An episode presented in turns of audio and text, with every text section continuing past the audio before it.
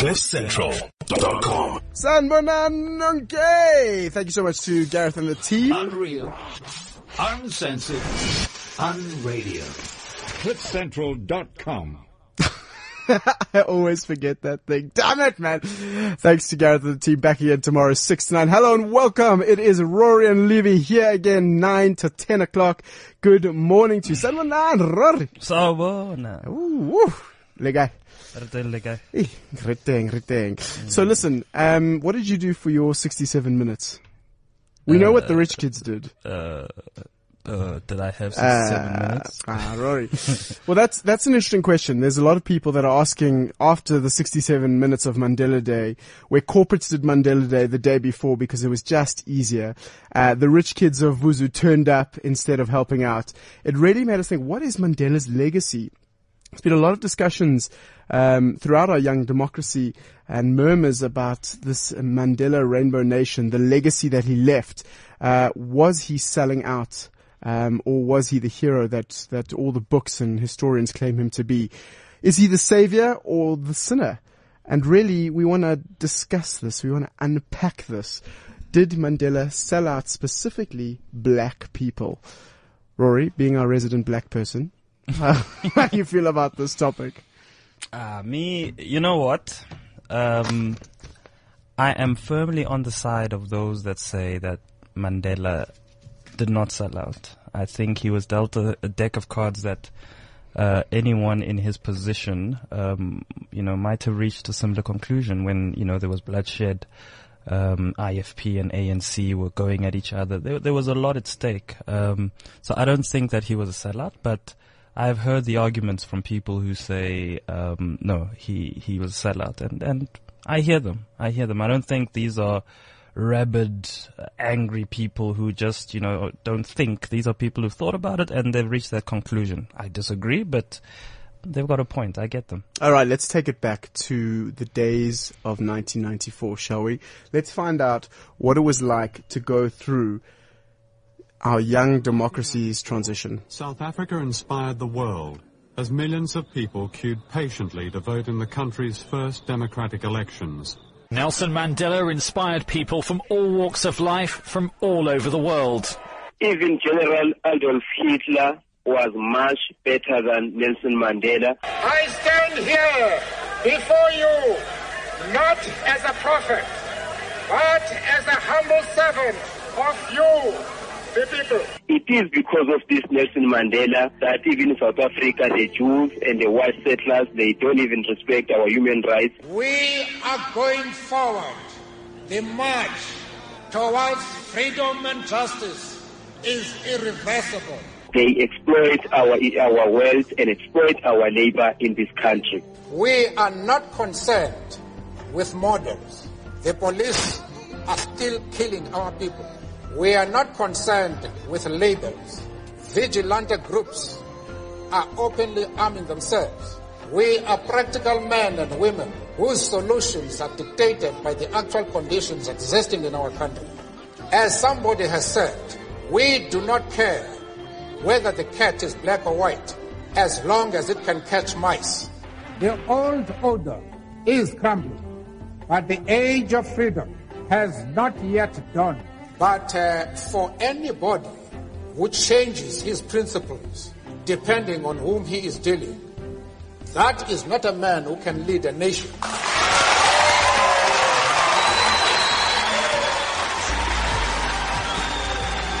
You see, you see how, you know, that does not sound to me like a, a sellout. A guy that is in the process of busy selling out and, and, and he's saying those things, you know, it's a, it's very difficult to, and, and you know, the interesting thing, the people who are calling Mandela a traitor, it's all of us little pipsqueaks, right? You're sitting in the in the comfort of your of your home, and you you've never picked up so much as a gun, uh, you've never gone to so much as a march, but you're so quick to just jump and say Nelson Mandela was a sellout. Who? Where do you get the gall?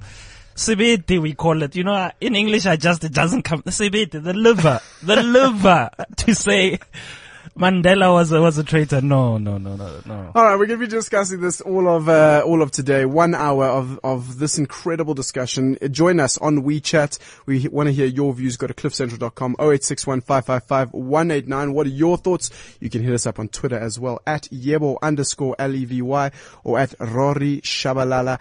Let us know your thoughts about was Mandela a sellout? Look, we we gave you a bit of context with with those sounds just to bring up the emotions, but let's let's hear from someone who was living that story. Um, along with Mandela, um, we have a very acclaimed journalist with us here in studio. She is none other than Deborah Patta, obviously one of the biggest journalists of our time in South Africa, now a correspondent on the African continent for CBS. Um, Deborah, good morning to you. Hi. Wait, let's see if we can do that again. Hello? Hi there. There we go. Okay, one of these works. I'm just not sure which one it is. Um, Deborah, we wanted to bring you in just to hear a little bit of context around what it was like leading up to the elections and then post those elections. But I think before that, it's very important to give that context, hey, Raw. Yeah. So, so, you know, as somebody who lived, who, as somebody who lived in that, in that era, um, you were there. Um, people don't know that you spent time in, in prison. Um, for your activism, um, you know, we, we just want to get the picture, and and for you to tell us what do you think? Did he sell out? Because you you suffered for the struggle that he was also leading. Um, so do you feel that he sold out on the struggle that you that, that, that you were part of, that you were incarcerated for? Of course I don't. I mean, I think it's an absurd premise. I know in radio you got to have, you know, black and white and nothing's very nuanced. Balanced, Um, but I do, I think it's ridiculous to even suggest that. I think the people who sold out are us. South Africa sold Nelson Mandela out and sold his legacy out. Because what he did was spend 20, I mean, no one spends 27 years in jail and then gets to be called a sellout. He spent 27 years in jail. He always had one goal, and that was equal rights for all. Um, he came out of jail. He offered an olive branch to white South Africans who were in fear, you know, were stockpiling tins of beans and stuff like that because Oh, they thought that there was scenes? this Oh revolution God. happening. Um, and what we did was we slapped him in the face. We spat at him because I think Nelson Mandela's failing was that he believed people would be good, that if he appealed to their better angels, they would respond in kind. And instead, what white South Africa by and large did was, um, got the benefits of not being under apartheid. We were no longer, as Mandela liked to say, the skunk of the world. We had this great passport, a cool president. We were hip. We were happening. And we could hold on to our wealth. So every time a white South African does that, they slap Nelson Mandela in the face. Forget making sandwiches. And every time a black person in power abuses it, they slap him in the face. Nelson Mandela saved us from a political bloodbath. Was it was it not needed though? Did did we not need? Was that not the sellout that he actually expected people to be good? People who had not proven to be good in all those years. Now he expects them to all of a sudden be good. Why didn't we just? I mean, people speak about this thing as though he had no alternatives. There was no alternative. We just go in, yank white people out of their houses, uh, march them to the sea, as as was said at the time, and and take over like a literal takeover. Was that not a sellout? Why did he have to do Let's, that? let's just take a step back and remember what it was like in the early 90s. There was violence raging in the township. My job was to go out every single day. I was a young journalist and spend time in townships around Johannesburg where there was war raging. So in fact, the elections brought peace to places like Thokoza, where Inkatha Freedom Party was fighting the ANC. IFP under the guise of being sort of black on black violence is what it was dubbed, but we now know was fueled by a white apartheid third force. De Klerk turned a blind eye to this. Nelson Mandela was at the helm when this kind of violence was going on. The IFP did not want to participate in the elections. The right wing was fermenting revolution. We know now. They were trying to assassinate Nelson Mandela. We've heard the trials. Constand Viljoen and Mangosuthu Buthelezi did not want to participate in the elections. And if they had not participated in the elections, who knows what would have happened? We already saw, we forget, tumultuous violence. I mean, do you not remember those images of white Afrikaner racists being shot in the head by angry black policemen in Bophuthatswana because they were fed up? Of those um, IFP impies with red doeks and pangas going around slashing people. I mean, we could have had something like we've seen elsewhere in Africa and our borders. That was the context at the time. There was hectic violence in this country. And Nelson Mandela had to deal with that. He had to deal with it to prevent a political bloodbath in this country. What do you say then to those that say, well, the prime beneficiaries of that peace were actually then white people? Because yes, a few, uh, you know, a lot of black people died, but ultimately it's white people have gotten off scot free. You speak to anyone who lived in Thokoza at that time. Because after the election, when the violence ceased, it was a big change. I mean, there was, there was a relative amount of peace. I mean, people were literally, we would go around that township. I mean, you've probably all read the book, The Bang Bang Club, which they made a movie on. It's true.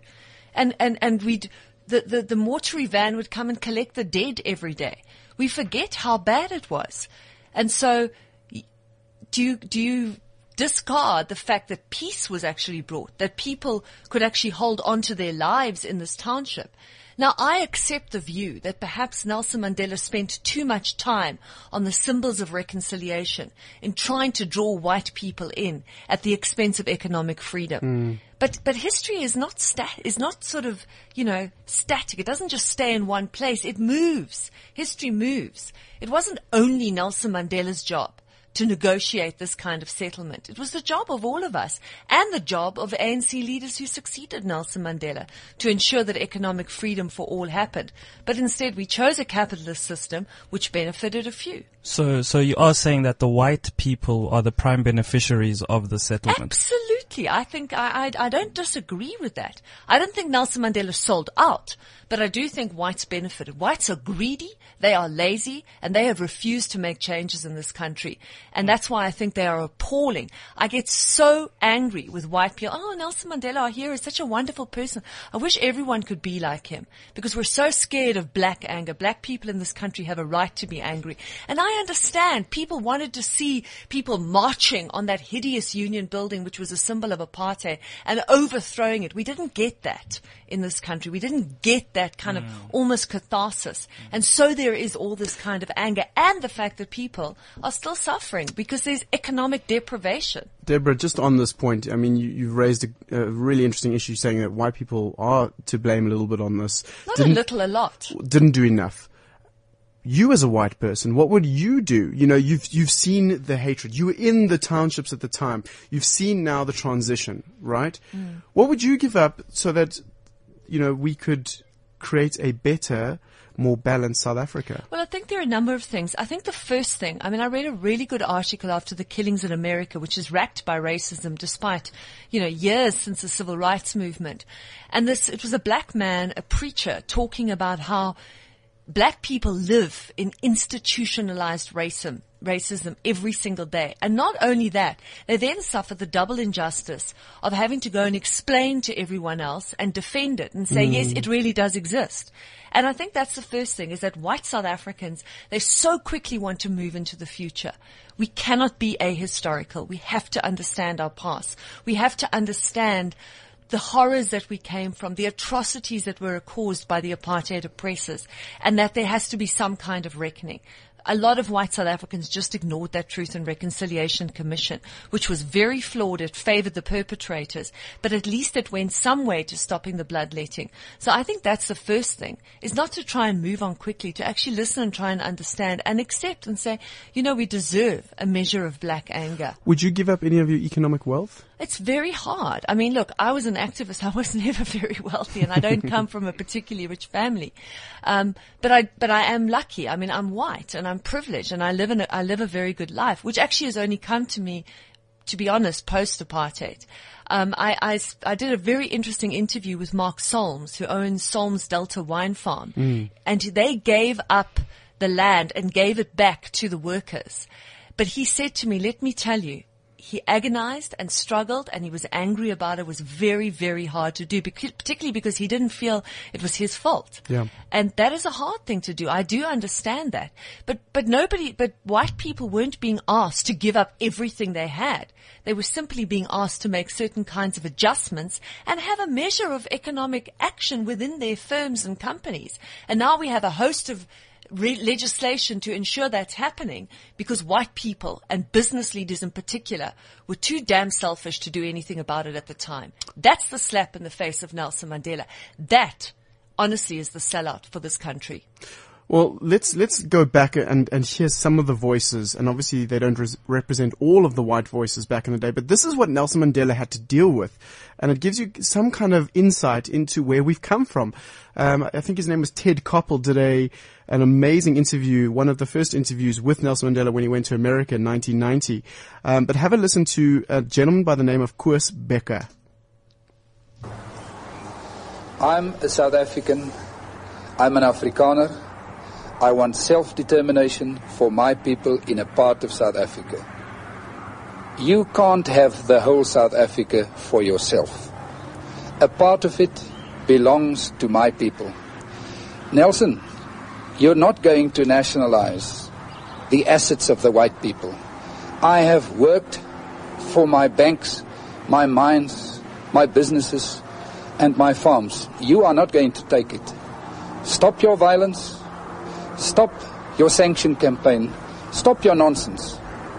Leave the violent campaign alone and come and sit down, become a normal person and talk. And maybe that way we can find solutions. And lastly, forget communism, Nelson. It's gone. And I hope you will be well. I believe you were ill. I hope you will recover. And have a good journey. Aangename kennis, Koos. There we go. Ek hoop van harte dat eendag ek die geleentheid sal kry om met u te gesels. There you go. There's You know, the man right there. When I listen to this, my blood boils, you know? And, and the interesting thing is that's the exact same sentiment that having this type of conversation in this day and age you get faced with. Stop your nonsense. Who the, you think you're telling me stop your nonsense? Come and sit down like a normal person. what is a normal person? And remember, this that's not that's still an apartheid when that interview went down. And this is so so so this is Nelson. He's confronted with this guy across the table, and his response is aangename kennis. Is that not a sellout? Was he not supposed to put this guy in his place, though? Is is that what black people? You know, you're not allowing us to express our anger, and as a result of that, um, we are we are now being undermined by people who think that we, we can't express anger, by people who who just think that we you know we, we just let things be. Was that a sellout for black people? But let's have a look at history, Rory. I mean, if there had been bloodletting, if whites had been driven into the sea, if that anger had been allowed to spill out, if, you know, would, it, would that have made, would South Africa be any different today? I don't think so. I mean, it takes a lot more courage to be peaceful, to bring the enemy in. Let me tell you a story about Constand Viljoen. Constand Viljoen was a leader of the Freedom Front. He was fomenting revolution. They were plotting the overthrow if black people came into power. And Nelson Mandela, through guile, cleverness, charm. He was a wily politician, not this charming, avuncular man everyone makes him out to be. Drew him in. And finally, when Constand Viljoen participated in the election and actually sat down with him and took him um, on the first day of the opening of Parliament, um, Viljoen was amazing. I said to him, you know, so, so Mandela walks in, he's now president of the country. Viljoen is asked, like, you know, what do you think um, of of of this now that he's you know he's come here. Um, Mandela went over to his old friend, spoke to him, and said, "I'm so glad to see you here, Viljoen, the man who'd been plotting to kill him, to overthrow the black government." And I said to Viljoen, "So what did you say when Mandela came to you?" And he said, "I said nothing. I stood to attention because this was my president." The ability to turn your captor into your comrade we are the ones who failed. And but for what? For what? That's what that's what uh, this young generation is saying. Um, for what? We we're still poor. So yes, I've got a guy to stand at attention. Big woo. So why blame Mandela? Why, why not blame the, you know, I mean, look at the current situation in South Africa. You have white business that doesn't want to give up much unless they're bludgeoned over the head with legislation, and a government led by um, Jacob Zuma who steals money meant for the poor to build a fancy home. Well, uh, Cameron Modisane, who- um, Modisane wrote an, an article um, where he said that Nelson Mandela's ANC sold us out, and what he's saying is that um, the loan included. So we received a loan from from the IMF around the time, and he says the loan included the following terms and conditions, which Mandela's ANC gladly accepted when they signed the deal and sold out the economic struggle. Lower import tariffs, cuts in state spending, large cuts in public sector wages, free trade routes, excessive flight capital off the borders of SA, as he puts it, privatization of state-owned enterprises, fiscal controlled economy, and lastly but very importantly, the ANC must move away from its radical position of nationalization of mines, banks, other strategic industries of the economy, and to abort its policy of expropriation of land as documented in the Freedom Charter. So young people today are saying that was a sellout. You know, to get a guy to stand attention means nothing. Uh, to get him to respect me, was it real respect if he could not give away the one thing that he valued the most, money? Mm. I agree with that. Mm. I I don't disagree with that. I mean, I think I, I really understand why people say that because it is so disappointing. This country has been a disappointment mm. in the way we have squandered that legacy. But I think to blame one person is foolish. And, and so what can Mandela be blamed for? Not having the foresight to see ahead into the future, not having the foresight to see that people wouldn't do the right thing, not having the foresight to see that his ANC comrades wouldn't do the right thing you know, history is a very, very, very accurate um, uh, medium when you look at it in retrospect. Yeah. Just to, to bring everyone in here, we are we are speaking on Cliff Central about whether Nelson Mandela was a sellout to black people in South Africa. Deborah Patta speaking to us. Uh, she's the foreign correspondent, African co- foreign correspondent for CBS, and of course we know her from her days at Third Degree. A lot of you don't know that she went to jail, solitary confinement uh, against uh, the apartheid regime. So an activist in her own right. Deborah, the interesting thing that that came out uh, in some of the articles that we read was this TRC debate. Nelson Mandela, big proponent of the TRC, arguably a fantastic initiative um, led by Archbishop Desmond Tutu. Do you think that the TRC gave liberal white people an out because it looked at the extremities, right? The people that did the worst things in society and didn't actually give, you know, black people normal black people and normal white people the opportunity to actually vent their, you know, black people to vent their rage against normal white people who, who just benefited effectively. There was no TRC for the normal white and black person in South Africa. Yeah, and it would have been too complicated to try and organize that. But I, I mean, I get that. I think that is a valid point. I think it began though with the failings of the Truth and Reconciliation Commission because the Truth and Reconciliation Commission favored the perpetrators.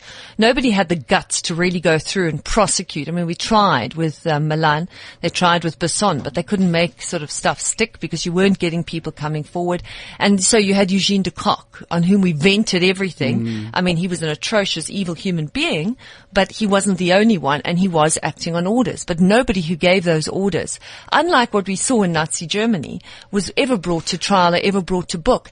And the problem is, is that we so wanted to get some kind of truth out that we made all those kind of compromises and look at how we struggle with justice in this country now.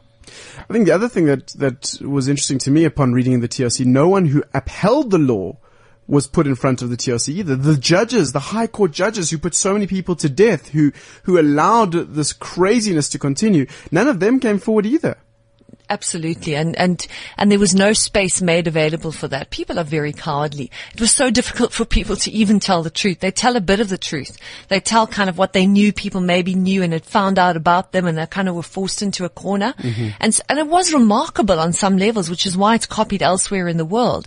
But it certainly wasn't enough. Um, and I think that that, for example, there's been a calls for an economic truth and reconciliation commission. Um, there's all sorts of things, but that's the point. The work is not done and it doesn't start with one person. CODESA was the most flawed negotiations process. I sat through it. People were making decisions at three in the morning, sipping back, you know, shots of espresso and probably stronger stuff and Bioplus to stay awake. It is an interesting discussion we're having here on Cliff Central. Was Nelson Mandela a sellout to black people? Uh, an organization that has been very, very vocal in this space is the PAC, P-A-Y-C-O. Have I got that right? P-A-Y-C-O. Is that correct? Pe- PICO, okay. PICO is the, the organization.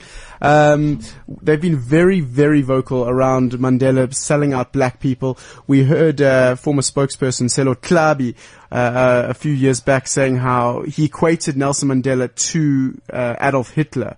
Um, good morning to you, Tabani. Welcome to the show. You're the president of of uh, the the uh, PAYCO. PAYCO. Uh, you wanted to interject there. I'm Roy. sorry. He he did not. He did not. He said he said Adolf Hitler was better than Nelson Mandela because Adolf Hitler at least uh, uh, did best for the Jew for for for, for his people uh, against the Jews, whereas Nelson Mandela capitulated. That that those were those were the words. Is that right, Tabani? Of course, of course. And do you hold by that, Tabani?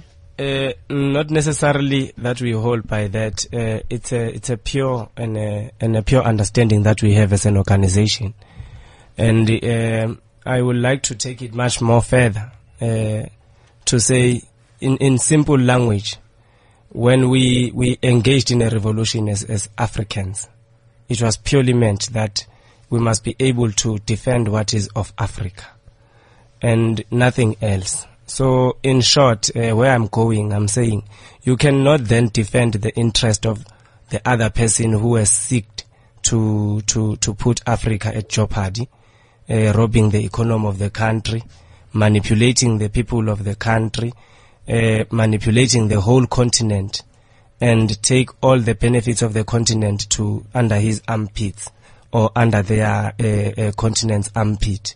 Because when you look at it, we are we as Africa. It means our our soul uh, living now is meant to to sustain the other continents rather than sustaining ourselves. So Tabani, in your view, was Nelson Mandela a sellout?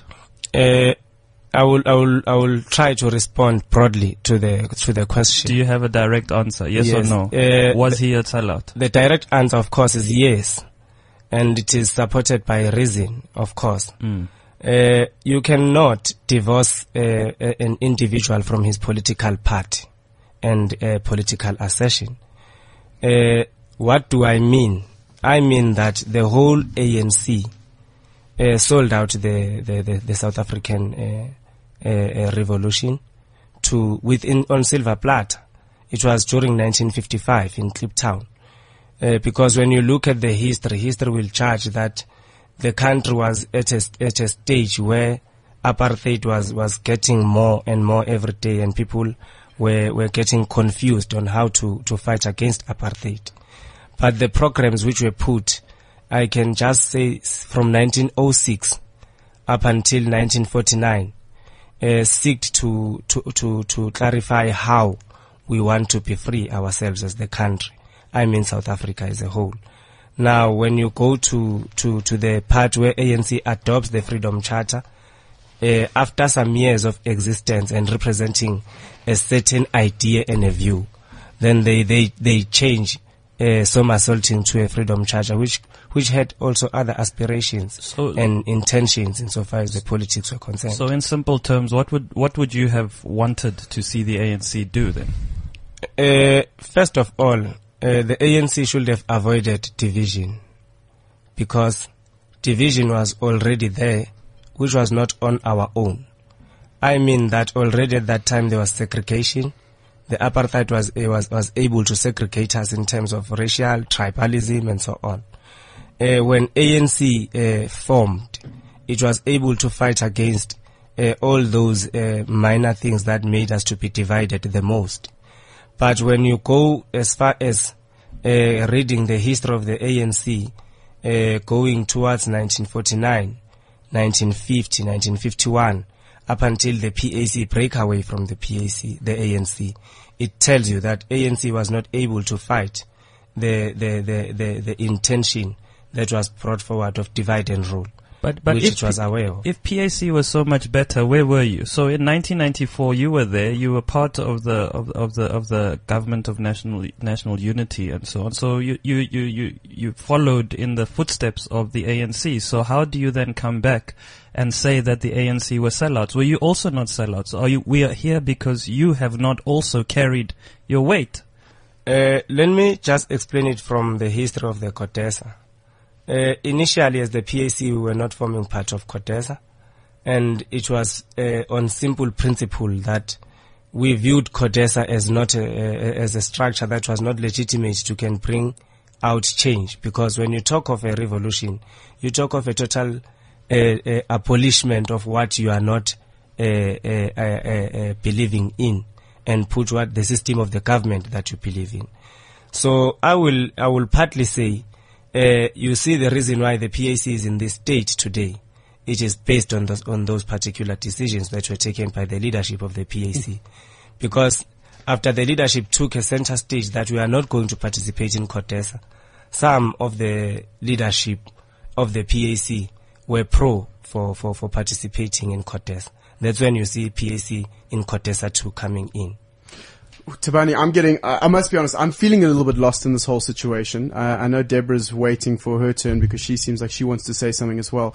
But it just feels like there's a lot of blame going on. That, you know, we, we blame this one and that one, Code- we, we blame your own organization, the PAC, for getting involved in CODESA. And that's why we're in the situation. What have you done to make a change, to continue this change into a, a brighter democracy for black people? Uh, I will I will talk from the historic point of view. No, no, no, don't talk from the historic Yes, point of view. okay. Talk from your point of view. From- what have from- you done? from- How old are you? Uh, I'm now uh, 29 years old. 29. Yes. Okay. So you saw a little bit of, of the apartheid government, but uh, largely we're born into democracy, right? What have you done in our freedom to continue this change that you seek to have and that you blame Mandela for not giving you? Yes, the first the first thing that we have done uh, as the youth of the PAC, I will speak on our behalf, all of us. Mhm. When you go to uh, universities, we have intensified uh, the the policies and the principles of Pan Africanism. The reason why we do that, we are preparing for the future because we we cannot be able to run this country abandoning our own principles and and buying to to other principles somewhere else. That is what we have been trying to do. And on consistency, uh, I think we are winning because uh, ever since I learned the history from the high school level that uh, ANC this, uh, Mandela this, and Mandela that, it changed altogether when I get to a level of uh, the technicon and the university. So after it changed, mind you, as a student in university, you've got only plus minus five years maximum. So looking at a comparative uh, years that I've spent knowing that Mandela was so precious and ANC has been doing so precious things for the country.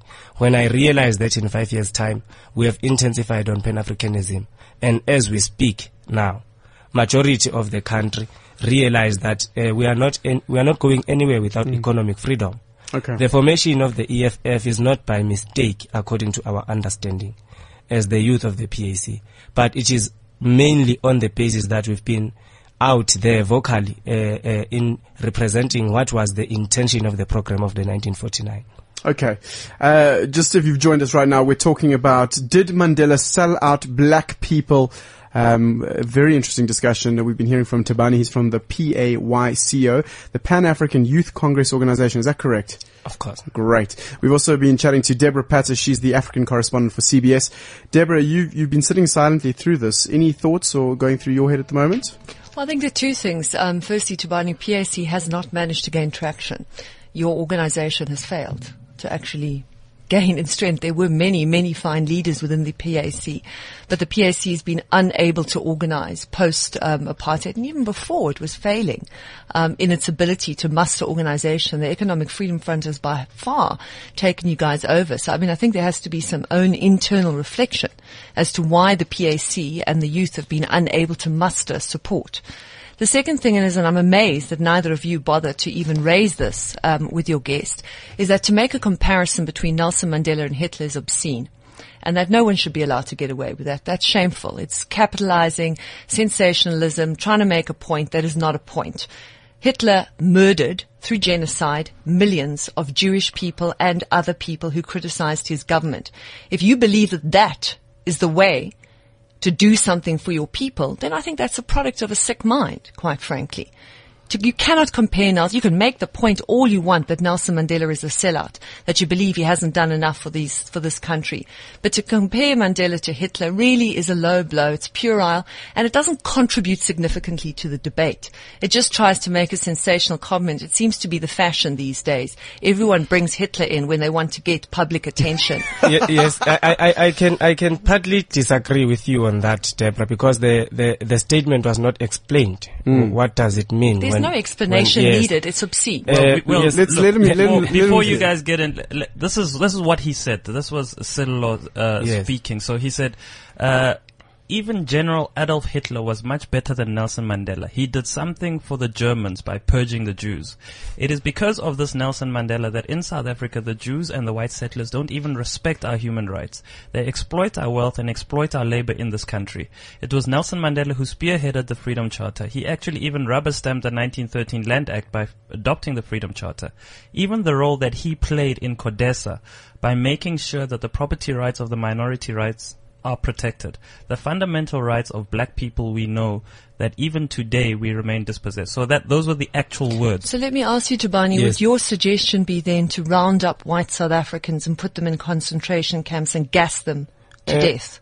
Th- that, that is that is not according to what uh, Prof. Well, that's what Mangaliso- Hitler no. did. That that is not.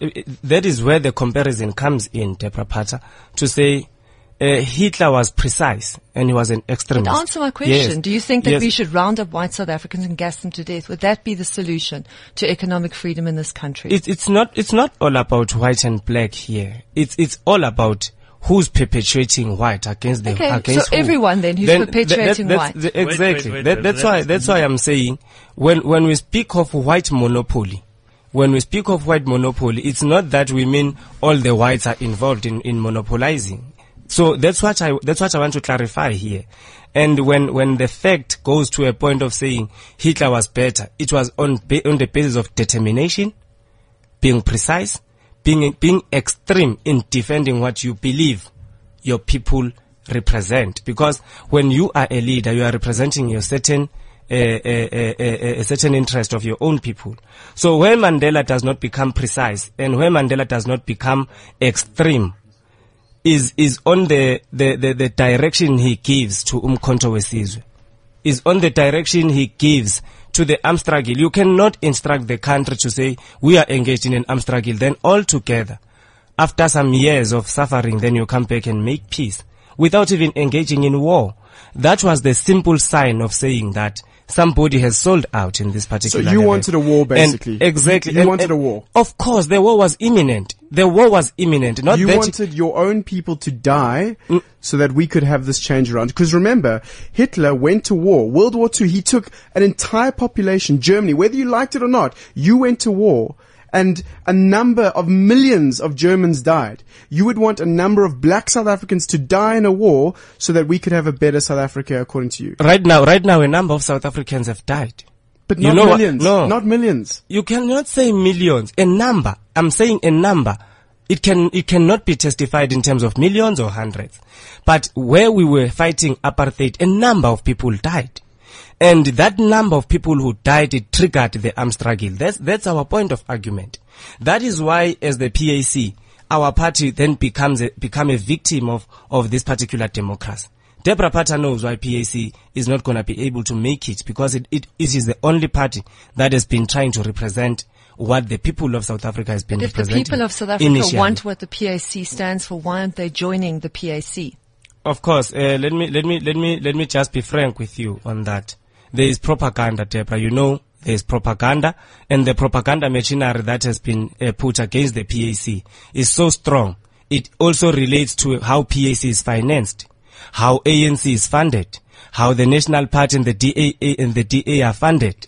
It speaks to a lot of nitty-gritties that I will be able to, to, to, to defend my party around, around them. Tabani. Lastly, wh- where I'm going is that uh, Hitler was the extremist, but he did not kill. He did not kill the Jews psychologically. The war was declared, and the blood was uh, uh, was spilling. On on that Bunny, no, note, I I'm saying, I'm saying, you. I'm saying, I no, really I'm saying, you I'm saying that, I'm saying then you cannot perpetuate peace when there's no war.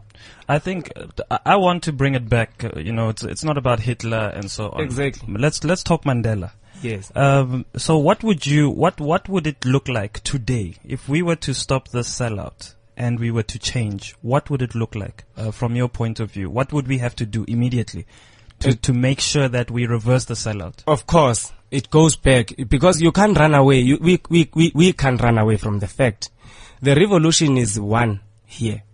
At the end, the perpetrators will be fired, will be pushed out of this particular country. Mm-hmm. At the end, and that's what I'm saying. Mm. At the end, I don't know which year. I don't know when are we going to attain but, that. but if you had the, end, power right now, what you would do is you would chase white people, get them onto boats, and get them out of South Africa. not white people necessarily, Okay. but those who represent the interest, the interest of the How, colonizer how will you and the identify new- them? If they are identifiable. How? They are identifiable. Look, let me just speak in terms of business. Hmm. I, I will speak very proudly. The Tokyo Sexwales are the, are the, are the, are the representative of these particular people I'm talking about. Hmm. So- So, when you say white people, that's why I'm saying no, not only white people. What So about not- Julius? Julius Malema? They are the embodiment. They are the embodiment of the very same. So the only people that would be remaining would be PAC leaders. They are maybe with very many. Azasco. maybe with Azasco and Uh-huh. even in, even amongst us in the PAC, Mm. even amongst us in the PAC, there are those who are having that particular mentality. Sabani- Hence, hence I said, look, the PAC, the, the decision of our party was not to participate even in Codesa. But through the certain individuals, if I can make an example, the former president of the PAC, uh, Letlapa Mphahlele, even today, he disregarded the TRC. Up until today, he has led this particular party. Up until today, he has been attacked leading this particular party. Okay. Yes. Tabani, thank you so much for your time. Uh, we've been speaking to uh, Tabani is the president of the S uh, the PAYCO. Uh, that's the Pan African Youth. Um, sorry, Flip Congress organization. Is that correct? Yes. I just wanted. I didn't want to get that wrong. Tabani, thank you for your time. Really appreciate it. Rory, um, your thoughts on that? Yeah, it's it's a difficult one. Uh, I I- disagree with with Tabani in terms of whether Nelson Mandela sold out or not. But but I, I do I hear the frustration around uh, you know the, the the ideals of freedom and so on not being delivered. They were not delivered. He's right. Uh, how how they would want to deal with it, I, I'm not sure. I agree. Uh, I don't think I agree actually. Um, you know, it, it reminds me of, of of Nelson Mandela. I wonder if we can actually bring bring that up. You know, when when Nelson Mandela was asked, you know, are we going for communist? Are you going to go for a communist uh, economy or are you going for a capitalist economy? And and he just said, look, we're practical people. We're going for what works.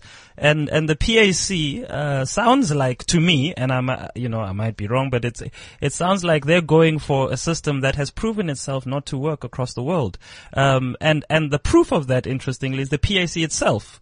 Uh, which which which does not have funding is unable to drive its agenda. So the question that, that that comes to me is, you know, why would you? So yes, you want to drive a particular agenda, but you're not empowered to do that. So mm-hmm. so all you have is you've got great ideals, but you can't empower, you can't drive your programs and so on. So then, why does the PAC deserve to exist? And and because it cannot, it cannot move its agenda forward. It does not have the resources the resources to do that. So for me, it it, it lands me in that space where I feel my brother. I feel where he's coming from. But the methods I, I can't agree with. I think it's I think it's nullified, completely and utterly nullified right now because um, you you can't bring a debate w- which has good points and then slay it out with saying no, we must get rid of all the the people that represent colonization and then direct that that point to to black people that have made it. You know. The Tokyo Sexwale, the Cyril Ramaphosa's, right? For why whatever not? he did wrong or right, Let me ask, why not? Why can't you? well, then are you saying that a, a colonizer is a person who's worked hard and made money? Is that what you're saying? Because that's exactly what's being happening here. Well, you, you start referring to, I think, uh, I might be speaking on his behalf, but uh, there are things called gatekeepers.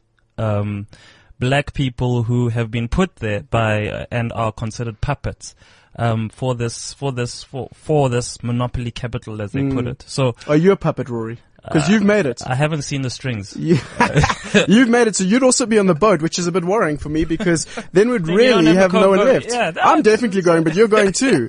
Um, Deborah, your thoughts on, on some of the things that have been relayed here on the PAC.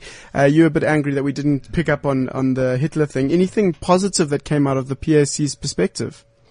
Uh, PAYCO, sorry. Let me not say the, the PAC here. Let's leave the PAC perspective for now. I mean, I think the issue is because I, I mean, I think it's it's a, such a confused debate that it's not worth it for me.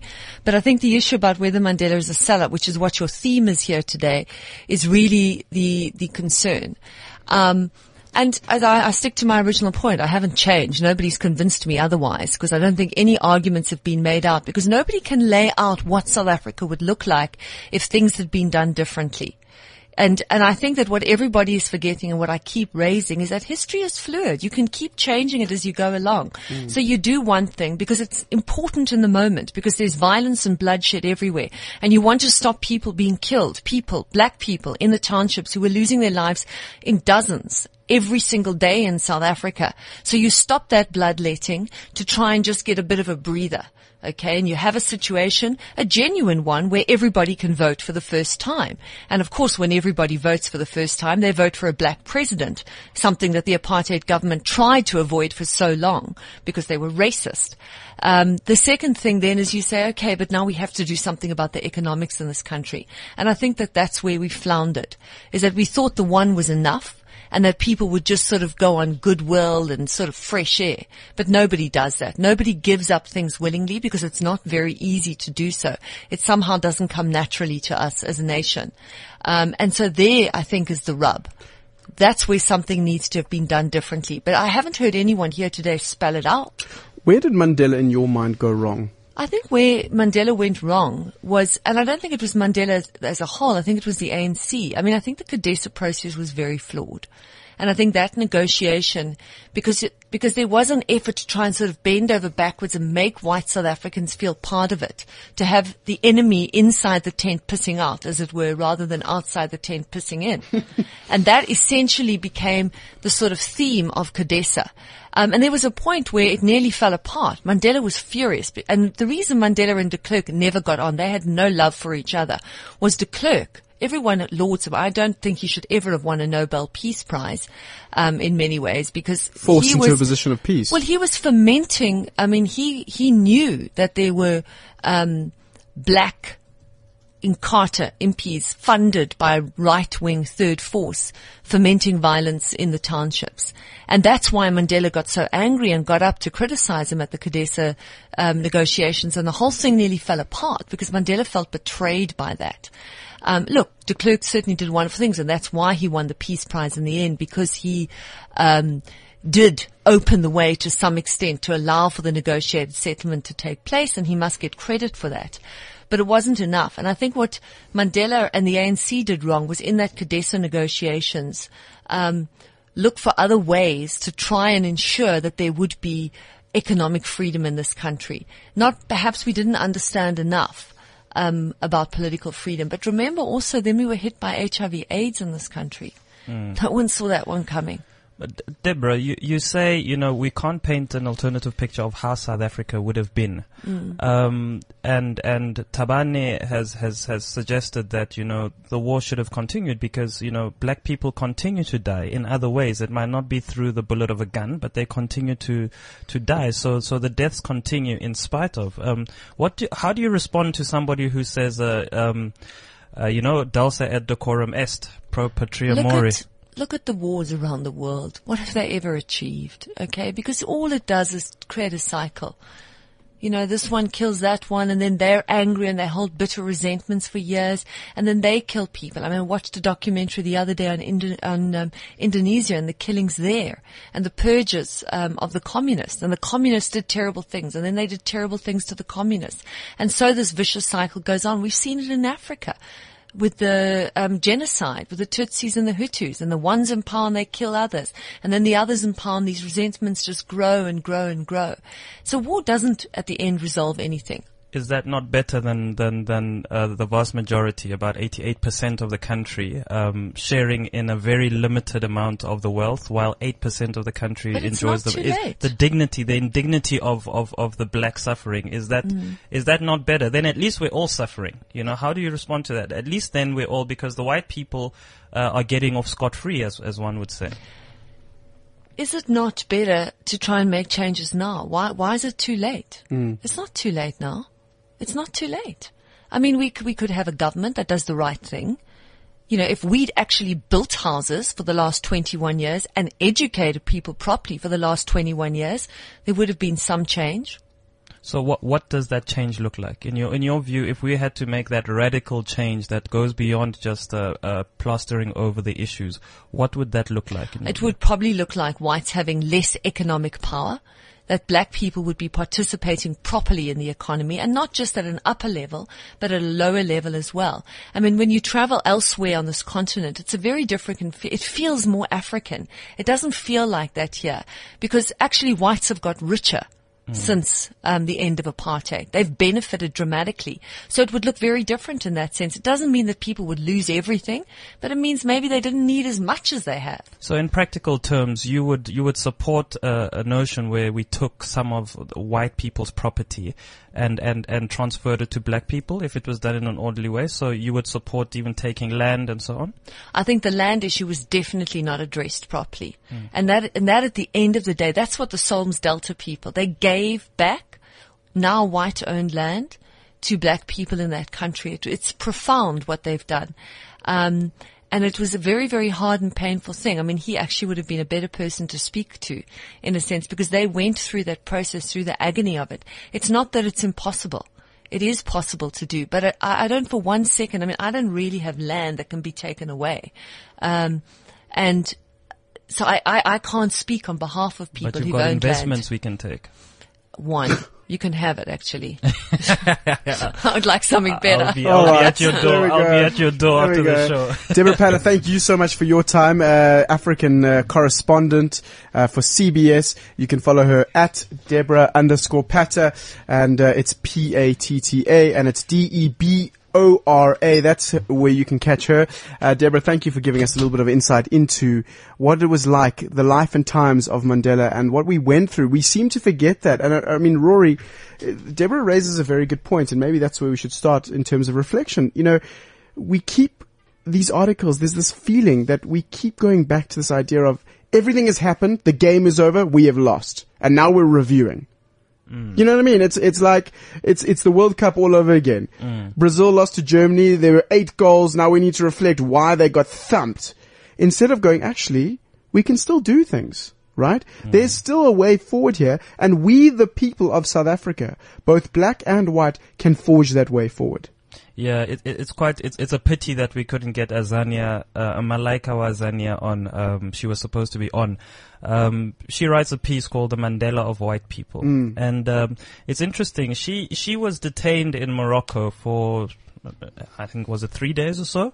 Um, because she didn't have, or there was an issue with a visa and so on. And just three days. And, you know, she says, you know, you were, you, she was detained in Morocco and eventually she just decided to, over with it. When they fixed it and they said, okay, sorry, this was a misunderstanding. You can come in. She said, no, I'm over it. She was supposed to attend a conference on something or another. And this is the same person who has, who has critiqued Mandela in certain respects to say, if three days of, of you being detained and so on breaks you, uh, what about Try a man 27 who, what years. about 27 years? You know, do you still call a man who spent 27 years in prison, uh, and still comes out fighting? Um, do you still call him that? But, you know what? There are people like, uh, Winnie Mandela. She, she refutes it, but there are people like Winnie Mandela who says, you know, he went into prison for 27 years as a, as, as a revolutionary, and look what came out. Um, so, so they were there. She was there. Uh, we can't say she also suffered, and, and she feels that, uh, she was let down. So, we we've both come from the same side on this point. Uh, going into this conversation, did Mandela, you know, sell out black people? And I suppose economically, there's a question about that. Has any conversation here or any thought changed your mind? No. I don't think Man- Nelson Mandela sold out uh, black people because I think it's very easy to look in hindsight and say, um, yes, he sold it. He did not deliver economic freedom, but these things I don't think could be delivered uh, wholesale as well. Yes. We are able to think about economic freedom now because we have attained political freedom. It was not something that we thought about hectically at that time because we're still fighting for political freedom. That was delivered. The question is, can you and me deliver that economic freedom now as, as the generation that needs to take over from Mandela? That is the big thing. Deborah mentioned the big thing there to say we are the ones that sell out every single day, black and white, white people because they spit in the face of this Mandela that they praise every day when they refuse to confront this issue of privilege, unjust, ill-gotten privilege, and to, to, to, to just let go. Mandela in this couple interview, uh, and, uh, and anyone who's listening should just go on and listen to Yeah, it. we'll put on the links. It's it's really he speaks about it's very difficult to deal with people who are who are negotiating from a point of self interest, and white people have to confront the self interest um, to say you know is it better that 88% of the country remains so poor while 8% remains so much relatively better off? And you say and you then go on and say uh, people must work hard. When when 88% of the country was held back from competing with you in order for you to get where you are. So that needs to be confronted It's a very interesting one, and and I think one, one which we need to explore further. A white privilege show is ringing in my ears here uh, that we need to discuss, Rory. Um, I think that's that's probably where we're going to need to leave it with regards to Mandela and whether he was a sellout. Uh, I think from us, Andrew quick one you yes, me. mm. what do you think I don't think Mandela was a sellout. Um, I think that if anything, the ANC would have sold out on certain things, but relativity for me is very important. You know, 21 years ago, Rory, as a black person, would not be sitting in the studio. He would have to have a pass with him, which would only allow him to be here until five o'clock. He would only be allowed to live in certain places. He wouldn't be allowed to, to hold on to land, to own land. He wouldn't be allowed certain justices to be educated. And that was 21 years ago. You know, that man and the ANC of that time brought us out of that, which is humongous. Okay? There is a lot of work to be done. White people do need to own up to a number of facts, a number of things that are still outstanding.